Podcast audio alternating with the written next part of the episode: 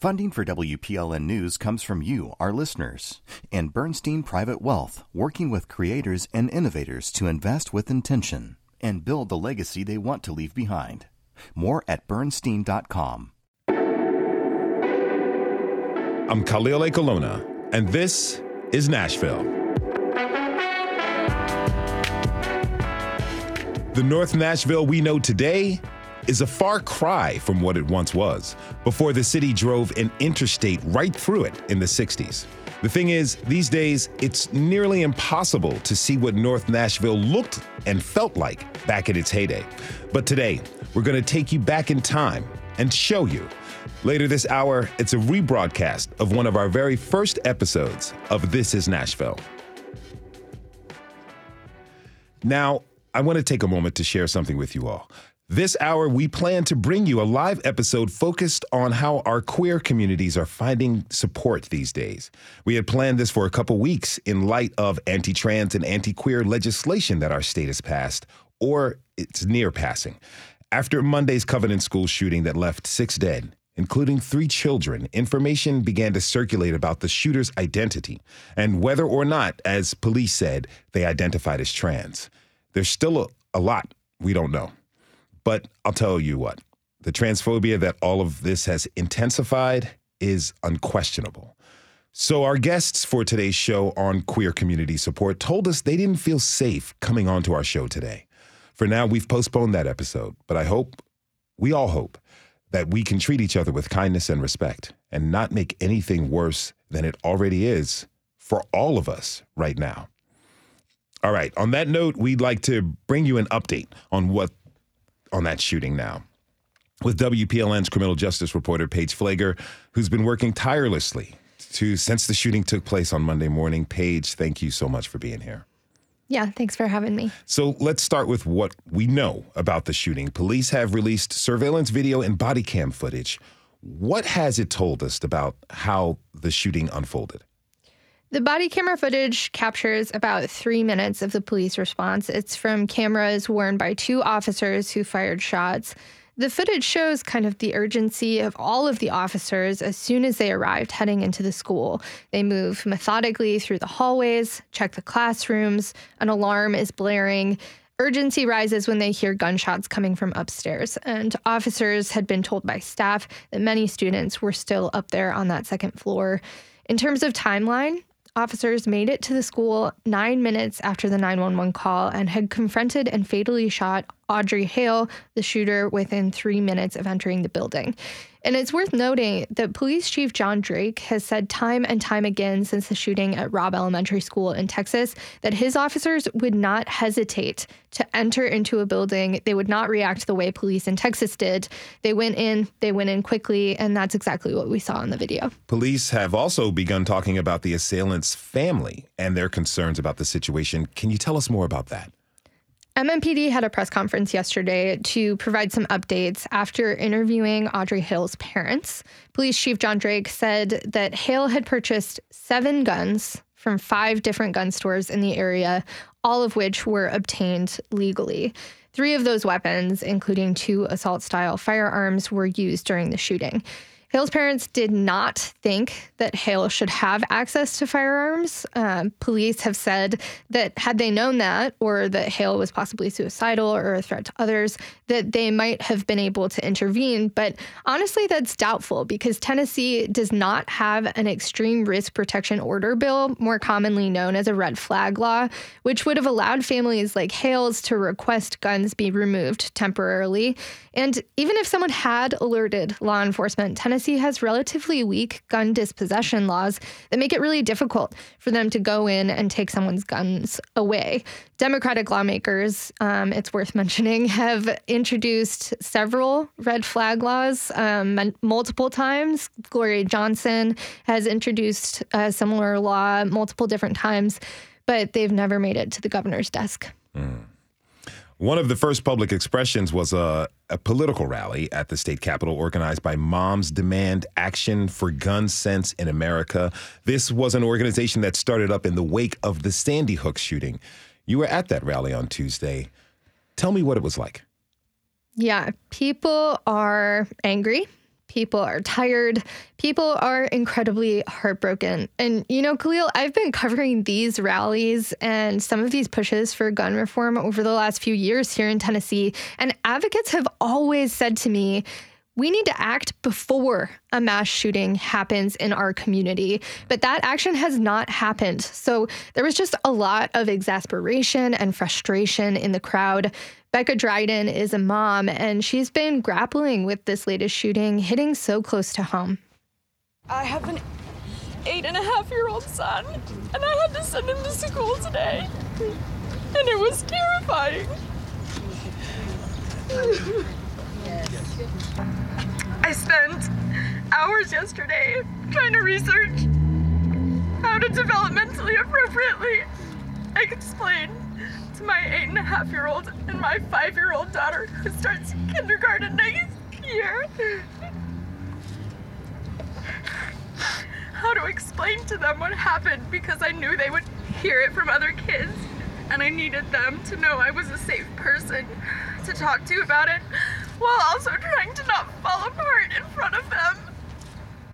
And you can hear there these feelings that so many parents in our city and our state, and honestly, even the country, have had to deal with after yet another school shooting. Mm. Guns are interwoven in our culture. And in recent debate, in recent decades, pardon me, the, the courts have been saying that the right to own and carry guns is protected by the Second Amendment. Yeah. So, what specifically do people want Tennessee Tennessee's political leaders to do? Is there anything they think they can do? Yeah. So, red flag laws, for one, that's something that a lot of gun control advocates have wanted to see for years. Um, there's also a renewed conversation around banning assault weapons. Um, that discussion is even coming from President Joe Biden now at the White House in the wake of this shooting. Um, Democratic lawmakers were actually at this rally that I attended and called on their colleagues across the aisle for reforms like accepting less money from the gun lobby. There were also a lot of calls for mental health care to be improved in Tennessee. That's what Rafia Muhammad McCormick wants to see. She was at the rally because she lost her son to gun violence. I'm tired. I'm angry. I'm angry of having to stand out here and have to explain and sit across some legislators one on one and have them keep telling me the gun didn't kill the child, the person killed the child. Well, we got a whole bunch of broken people. We got a whole bunch of broken people that you give access to weapons. Until you're able to fix all those broken people, stop giving them access. I'm a mother over murder. I'm tired. I'm damn tired. She told me if everyone can have access to guns and that's not going to change, then everyone should have access to free mental health services. How have Republicans reacted to these calls for more restrictions on guns? Republicans are being asked about this directly. Um, here's Republican Congressman Tim Burchett of Nash or of Knoxville, pardon me, speaking to reporters from the steps of the, the U.S. Capitol. I don't see any real role that we could do other than mess things up, honestly, because of the um, situation. It's um, uh, like I said, I don't think a criminal's going to stop from guns. You know, you can print them out on the computer now, 3D printing, and there's really, I, I don't think you're going to stop the gun violence. I think you, you've got to change people's hearts. You know, as a Christian, as we talk about in the church, and I've said this many times, I think we really need revival in this country. And that response has gotten a lot of attention, but he's one of the only folks who have responded so directly to that question. Otherwise, we're seeing a lot of Republicans have offered thoughts and prayers and have also praised the quick action of the police officers. Last night, Governor Bill Lee released a five minute video on social media addressing the shooting. One thing he said during that speech is that his wife had personally been close friends and colleagues with one of the victims, Cynthia Peak and that they had planned to have dinner together later that night. Let's hear a little bit more of that message. Prayer is the first thing we should do, but it's not the only thing. Law enforcement officials and educators across our state have been working for years, especially in the last year, to strengthen the safety of our schools. And that work was not in vain. The courage and swift response by the teachers and officers in this community without a doubt, prevented further tragedy. There will be a time to talk about the legislation and the budget proposals that we brought forth even this year. And clearly, there is more work to do. But on this day, after the tragedy, I want to speak to that which rises above all else. The battle is not against flesh and blood, it's not against people. The struggle is against evil itself. Hmm. Governor Bill Lee, in his video address, also thanked Nashville's police officers who ran toward danger to confront the attacker. Paige, what do you take away from the governor's message? So Lee's message was about coming together and supporting the community. He said that now is not the time for divisiveness or policy discussions about what should be done next. He said that he would act, but in the past, that action has largely looked like safeguarding schools, not really making changes to gun laws. In fact, in this five minute address, he doesn't even say the word gun. But the parents that I spoke to at the rally the other day were really clear especially those who lost loved ones to gun violence. Many of them asked if right now isn't the right time for action, then when is? All right, last one. We got like 30 seconds. There's been countless mass shootings in recent years, and each time there are calls for political leaders to do something to stop them. What do you think the likely response from Tennessee's leadership will be this time around? About 20 seconds. I wouldn't be surprised to hear a lot of conversation about school safety, arming teachers, increased budgets for police department, that sort of thing. I would be surprised to hear folks who are not Democrats talking about gun reform here in Tennessee. Paige, I want to thank you so much for coming onto the show. I want to thank you for all of the hard work you've been doing. Get yourself some rest, okay? Thank you. All right, that is WPLN criminal justice reporter Paige Pfleger. She's been following this story closely for the past few days. You can find her coverage at WPLN.org. Thank you again for your hard work, Paige. Take care of yourself, okay? Mm-hmm. Listeners, if you would like to share how the Covenant School shooting is affecting you and your community, head to thisisnashville.org and leave us a voice message or write us. Tomorrow, we're dedicating a whole episode to the aftermath of this chat tragedy. Join us, please. Join us. We want to hear from you. All right, we have to take a short break. When we come back, we'll be taking a look at the artistic legacy of North Nashville and learning more about the movement to bring the vibe back and keep the memories alive. It's a rebroadcast from March 2022, so don't go away. This is Nashville.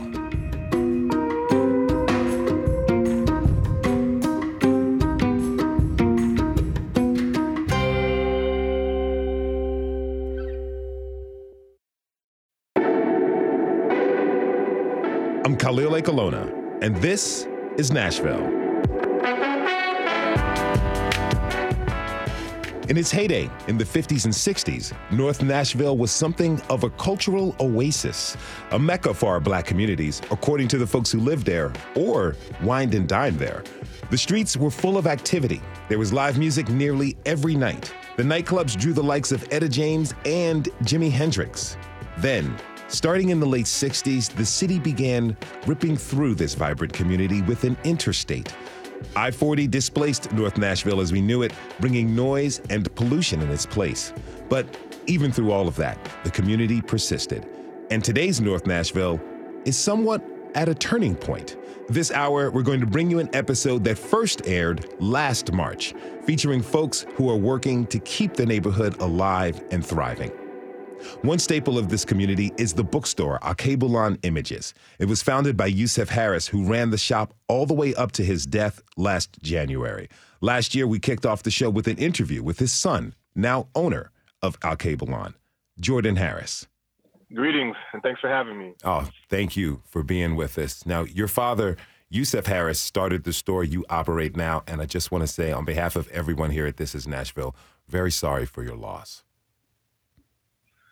Oh, thank you, thank you. It's been um, definitely been uh, a new phase, um, having taken over the business from my father. But it's def- it's also been very encouraging the the outpouring and the the reflections that I've received from from countless people. Still, it's been a couple months, but it's every day still people coming in and sharing positive stories. It's been it's been encouraging for sure. Mm-hmm. Now, t- tell me a little bit about Alkebu-Lan. It's a bookstore, but it's also a lot more than just that, right?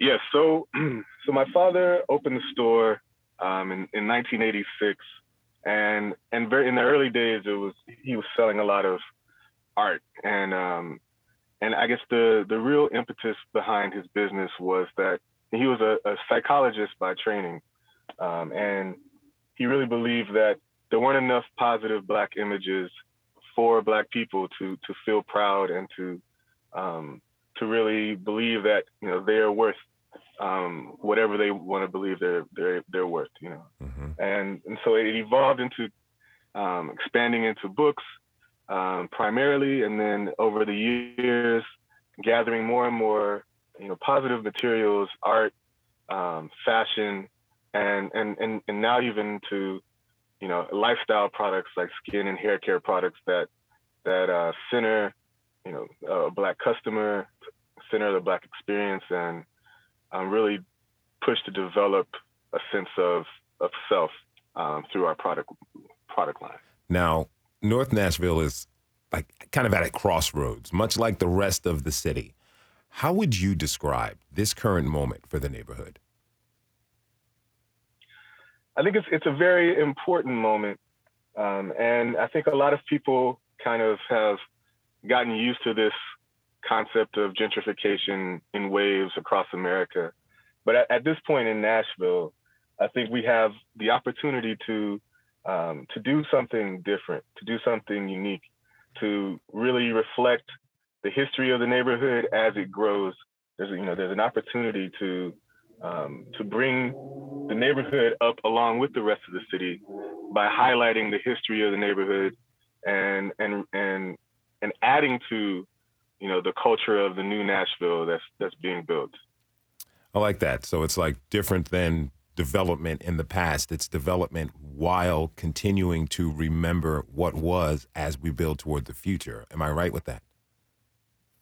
Yeah, I believe. Yes, I agree. Um, I agree with, the, with your explanation. I think, you know, a lot of times it's a, a lack of resources that just allows uh, an outside influence to to move in unchallenged.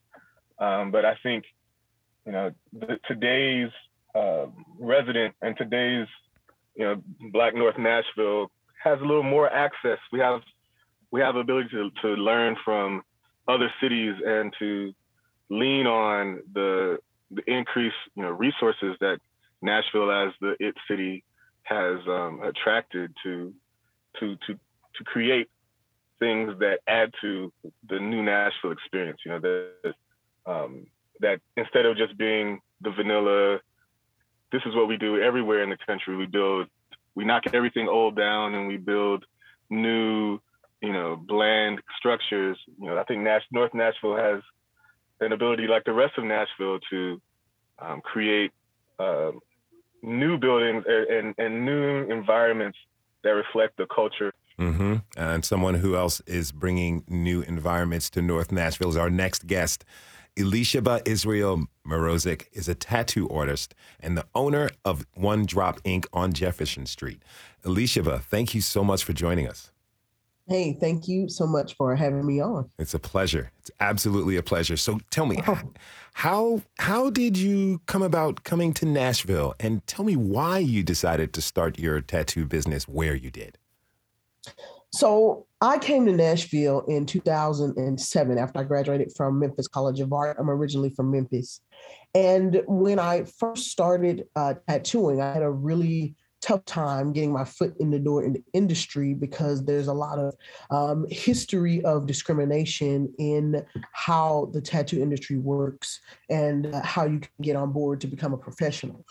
And in dealing with that, I had to end up opening my own shop in order for me to be able to start tattooing.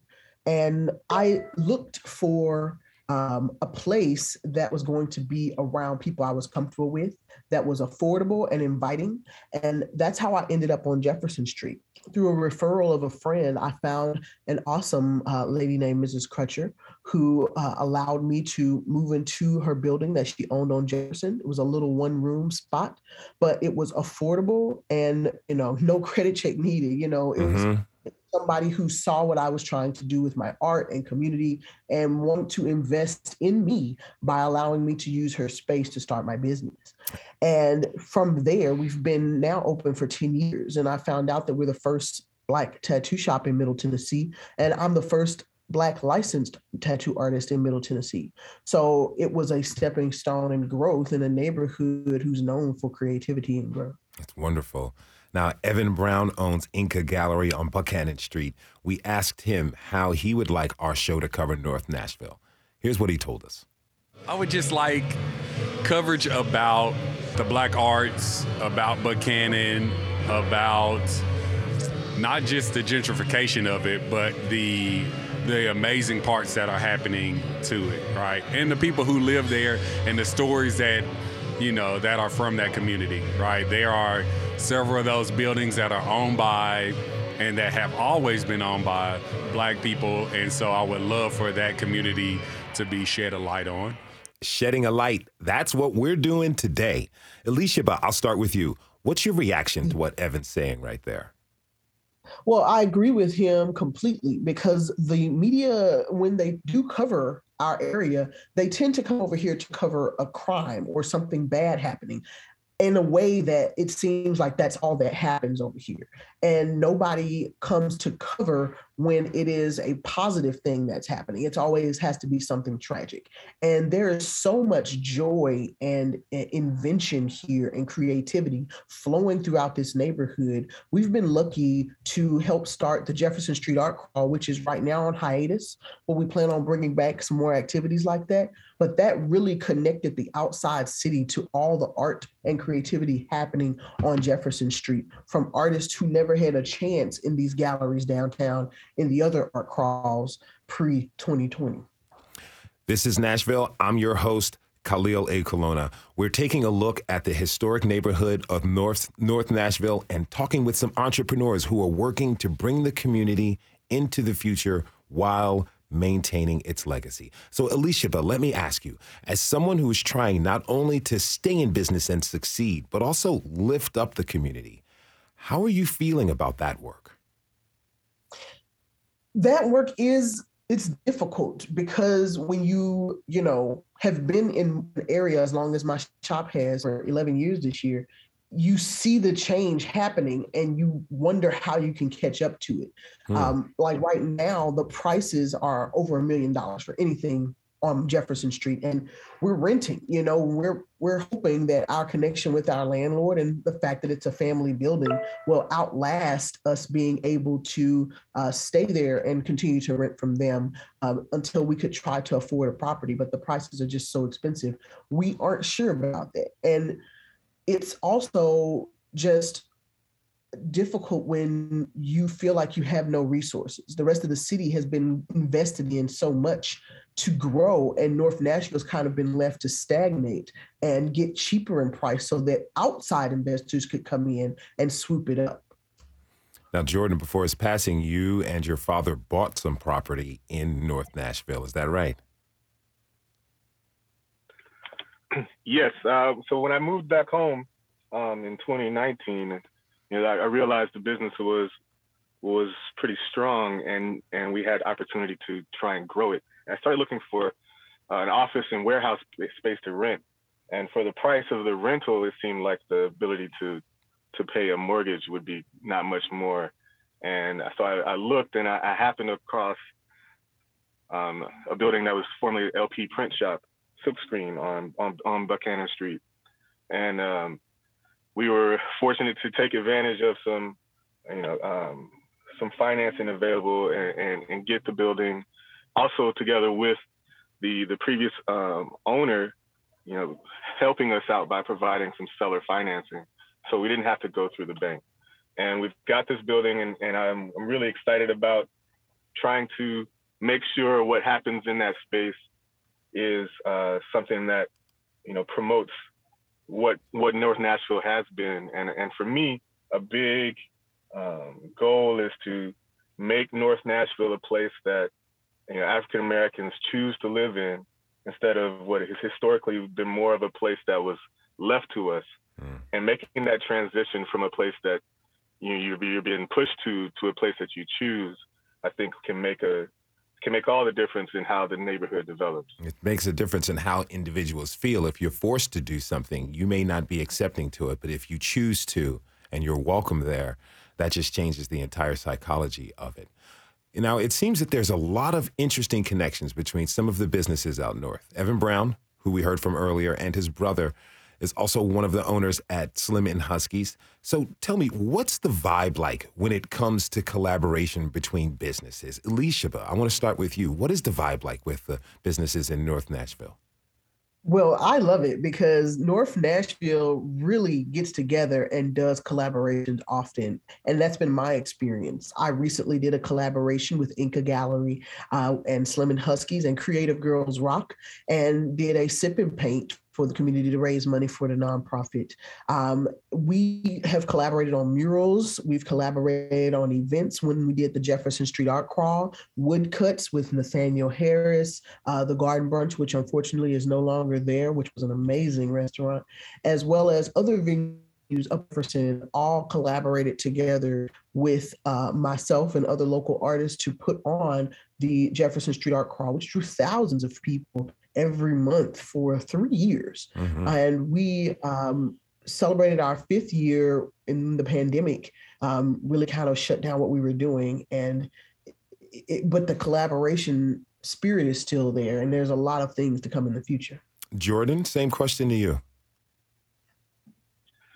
Uh, yeah, so so you know, my father um, set up shop, and I was like I said, he was selling art, and and uh, he and Nate Harris, who owns Woodcuts, you know, were working together with the framing of the art, and and so there was there was always even back then a spirit of working together in business, and uh, and that's some, definitely something that I'm I'm trying to to keep keep doing to to work together. I mean, we've got a a book club going on um, this that's beginning this month with Yeye's, which just opened on Jefferson Street, the cafe, and you know, I think it's it's definitely falls into my goal of of making people decide that you know North Nashville is a place to go. By by working together, we can have more events that make people want to be here, and the more often they're here, the more often they'll think, why don't I stay here? Or you know, why don't I locate myself here? There's things that cater to me and and center me. So so let me be you know, have, have greater proximity to that area. Mm-hmm. Now, to have entrepreneurs like yourselves invest in the community is one thing, but it also requires action from our city leaders. So I want to ask you both what actions do you want to see from Metro government? Elisheba. I really want to see Metro really stop this backing away from supporting the arts and to really get equitable on what kind of funds and, and initiatives they're giving to people who already own property instead of the people who are coming in to buy property. Um, I'm sure there must be some options and tools out there and make sure they're actually getting to the people that they need to be getting to. You can't say that you're going to offer an opportunity and then give some really difficult way to access it um, or however uh, way you do to block what's going on. But investing in the people who are here, who own these properties already, who who want to be here and who've been here for decades is initial. Jordan. Yes. Um, yeah. So for me, I think uh, I think as we see the, the property values rise, both commercially and residentially, you know, the younger generations are gonna are, are, are seem to be moving further and further out if they don't have family that's already in the neighborhood. And what I see that happening, especially in light of these high gas prices, is that the the availability of people who live and work, who live near where they work, you know, is, is going to decrease got one final question for you, Alicia. We'll give the last question to you. You've got about a minute. What do you want North Nashville to look like in 10 years?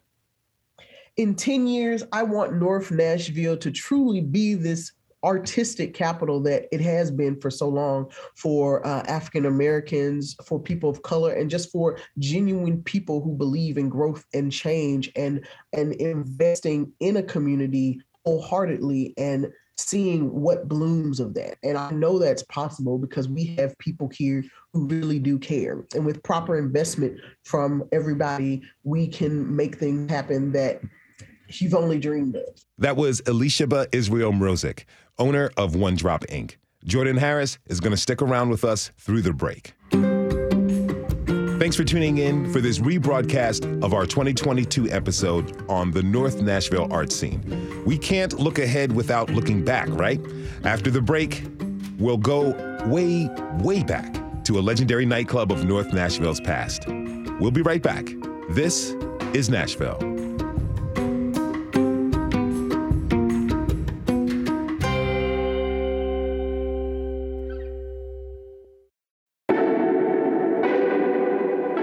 Khalil Ekulona, and this is Nashville. Before the break, we were hearing from a few folks who are investing in the future of North Nashville and working to keep its vibrant art scene alive. Now, let's take a look back. A few times a month, we take you out into the city with us to show you an ordinary street corner, a vacant grocery store, a brand new CVS, now, I know what you're thinking. That doesn't sound very exciting. Our goal is to bring our history to life, to show you what our city has been. Today, we're dropping a pin on a busy stretch of Charlotte Avenue between 11th and 12th. And yes, to be honest, it's not much to look at right now. To give you an idea of why we sent This Is Nashville's senior producer Steve Haruch to a parking lot, let's travel back in time, all the way back to the fall of 1963, as the inimitable Etta James, just 25 years old, takes the stage at the legendary venue known as the New Era Club.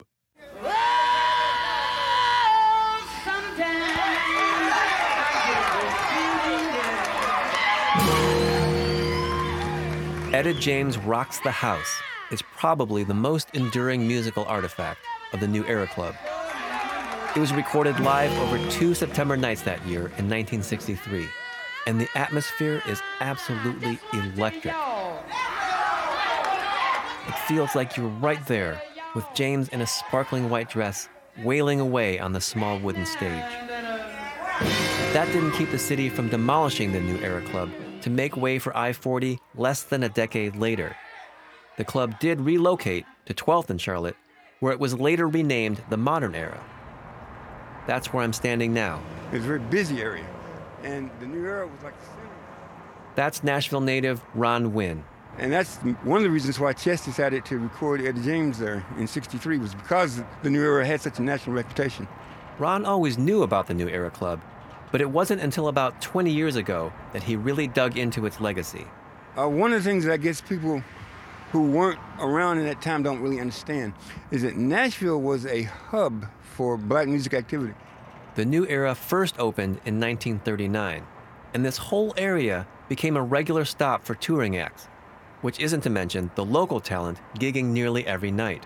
As the traffic zips past us, Ron and I look around for any indication that the New Era Club was ever here. There's nothing. There are some sprinkler outlets. There's a little drain pipe. There's what looks like to be sort of a utility door um, and this really just the side of a building. Uh, there's no marker here, and down where the uh, the previous location was uh, is a parking lot that abuts the highway. This is kind of typical of many cities in terms of the neglect of the history that's in their backyard. They kind of just take it for granted. But not everyone takes that history for granted. My name is Lorenzo Washington founder of the Jefferson Street Sound Museum. Lorenzo was a regular at the New Era back in its heyday. The New Era Club was packed every Thursday, Friday, and Saturday night. It was so much fun being in that building. There were beer taverns and boarding houses nearby, and a popular restaurant known for serving up heaping plates of food. Actually, that place was owned by guitarist Johnny Jones, who helped Jimi Hendrix refine his technique this was the mecca of, of our black community. Uh, Charlotte, uh, uh, Buchanan, uh, Jefferson Street, you know. Uh, uh, we as black folk over here at that time was pretty much self-contained because we couldn't go to the white hotels and the white establishments. And at the heart of the Mecca was the New Era Club. It wasn't a big room. Lorenzo says it held about 150 people. But it was so much excitement in that club and so many great artists and musicians. Of course, uh, Etta James played in that club. Speaking of Etta James Rocks the House. Well, I wasn't there that night, but uh, one of my good friends, uh, James Watson, he played bass uh, on that album. And he didn't know that they were actually making an album, from what he tells me. He just thought he was there jamming with Etta James. And he said, now, uh, this is what he said. They didn't get paid for it either because they didn't sign contracts uh, saying that they were recording an album. Not been able to confirm this story with James Watson, who is still alive, but it wouldn't be the first time a musician didn't get paid for their work. One regular performer at the new era was Jackie Shane. She was a singer with a powerful voice and commanding stage presence. She was also openly trans in the Jim Crow South. Tell her that I'm happy. Tell her that I'm gay. Tell her I wouldn't any other way. And she was afraid to death that she was going to be uh, hurt or killed here in Nashville and she would open up for Jimi Hendrix. And she has told me a number of times that uh, Jimi loved her playing because uh, Jackie played the drums and she could play drums standing up and sing at the same time. Today, Jackie Shane is gone, and there's nothing left of the New Era Club. Well, almost nothing. When they were tearing that building down, I saw the bulldozers uh, knocking it down, and I uh, drove up and uh, went in there and asked the guy, could I take some bricks, a piece of the mirror, piece of the floor, uh, just to have it. I've got the pieces right over here in the case. Oh, those are the pieces? Those are the pieces. All right. Those Um, are the bricks from the actual New Era Club. It's just one of the many memories that Lorenzo is working to keep alive.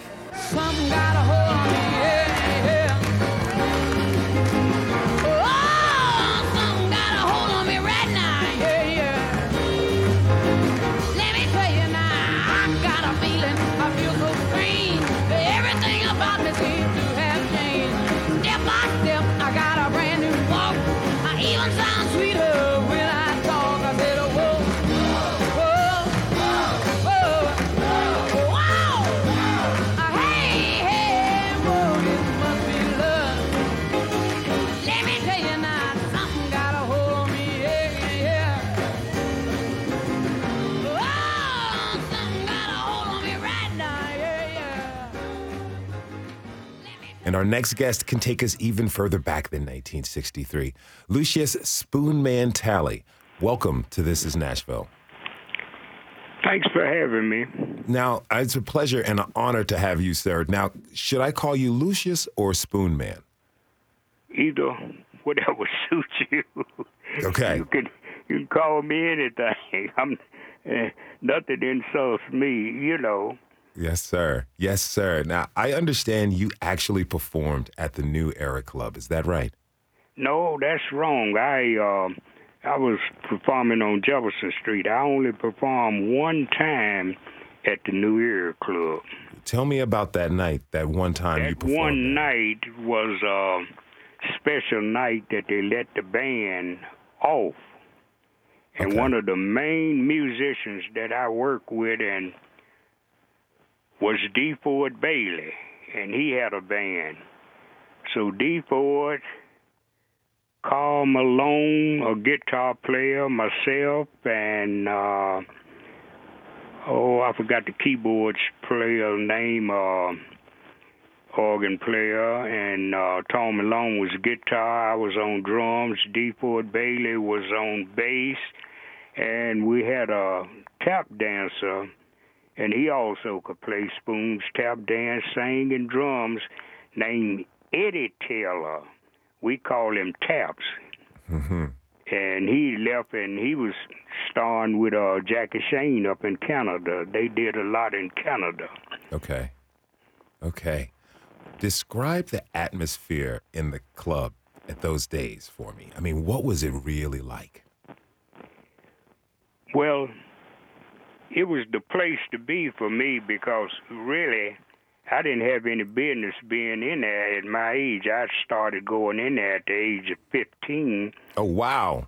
with uh, Little Richard. Little Richard was staying at the Delma Hotel upstairs over a pool room. And I was playing hooky from school, hanging out in the pool room. And everything during my time was about gambling. And all these guys that hung in the pool room on Jefferson, they had pretty Cadillacs, Oldsmobiles, and and to see them and they didn't have no job, wonder how they got that money, how they got that car.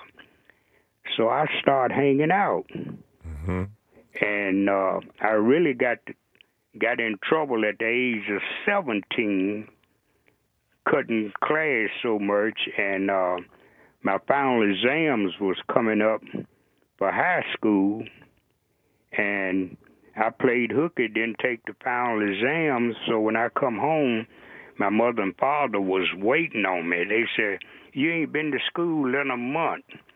So my mother had a brother that was a big time bookie gambler, and she put him on me, and he come back with the report say he's hanging out with people older than him, band, this and that.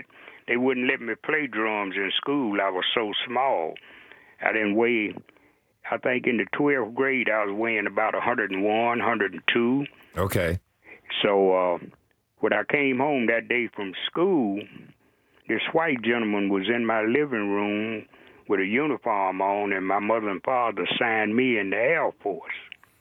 Hmm. And I went in the Air Force and stayed four years. So when I got out of the Air Force, I had learned a good lesson of life, everything that I need to do and straighten my life out. So I went over to the high school to get my high school diploma, and the principal said, "You don't want to be over here with these younger kids." Said all the experience you got and everything. Said we got a school, um, Watkins Institute on Church Street. And they said, with your transcript, you passed everything because I was a student all the way through school, played the band, played all the woodwind instruments. So he said, you don't need nothing but history and English. So I took history and English at Watkins Institute and got my diploma.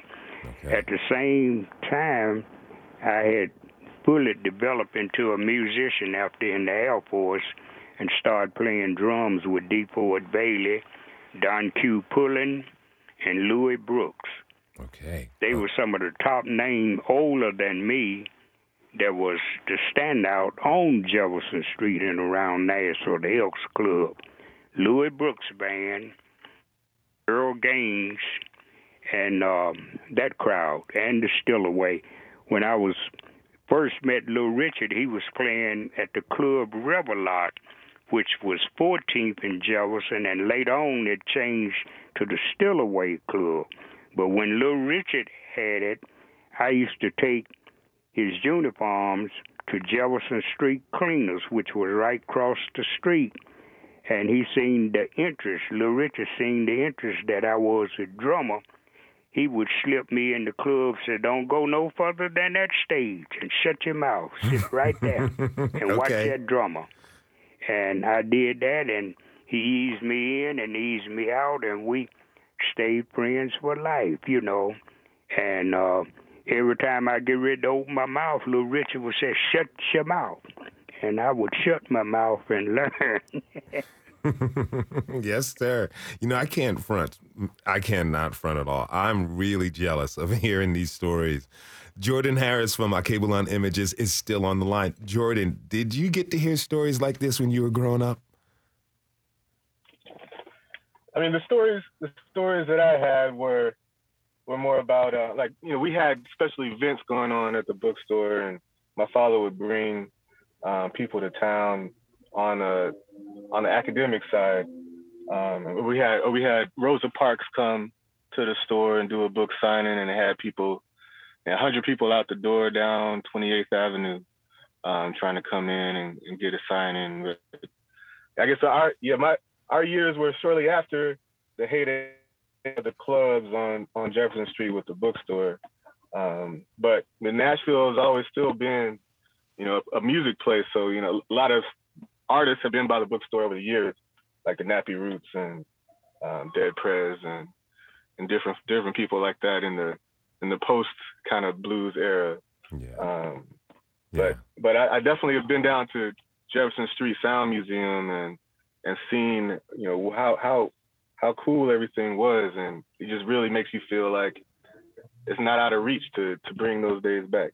Is Jordan? Is there anything you'd like to ask Lucius? Yeah, I, so I always wonder, you know, what inside those clubs, like, is it are people coming in and having dinner and and, and sitting down and eating, and the music's on, or is it is it a dance floor? Like, what's the the procession in time from, you know, eight o'clock through the evening as people come by? Well, dinner, you would have dinner at the best place on Jefferson, which was uh, Brown's Dinner Club, and uh, they had all the well-educated doctors from Fisk, Meharry, that area right there, Fisk, Meharry, Tennessee State, and it was learning for the kids of my time. We learned how to act by watching them. We learned how to do math, geometry, and trigonometry from the ones like you come on down from the dinner club. We had the University Inn, which would face uh, Jubilee Hall in the back at Fisk, and uh, you come on down. You it wasn't no time that you didn't see student doctors, student dentists, student where uh, the kids today don't have help. We had in my time was segregation, and they wanted every black kid out there to succeed, and all you had to do was make the right choices. You could make the right choices or the wrong choices all at the same time. We had gambling going all up and down there because you had Clarksville, Tennessee, with all of those soldiers, and nothing in Clarksville was dry. And every weekend, the soldiers come to Jefferson Street for fun, for party, for whatever sin or whatever.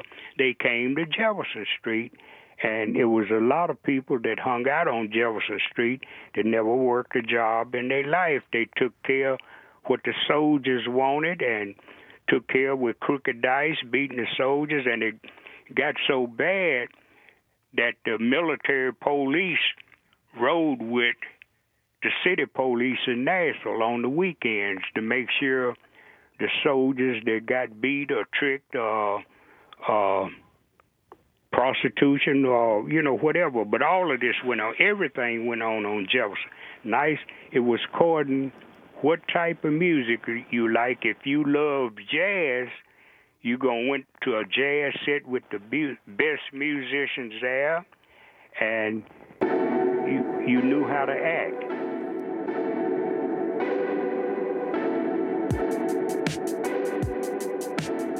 Man, when I tell you that Spoon Man had all the stories, he did.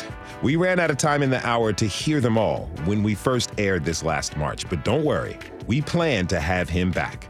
Lucius Spoonman Talley is a longtime musician who grew up near Jefferson Street and performed at North Nashville's clubs in the 60s. He was joined by Jordan Harris, owner of Alkebu-Lan Images. Please enjoy Spoonman on What Else? The Spoons, performing with a live band.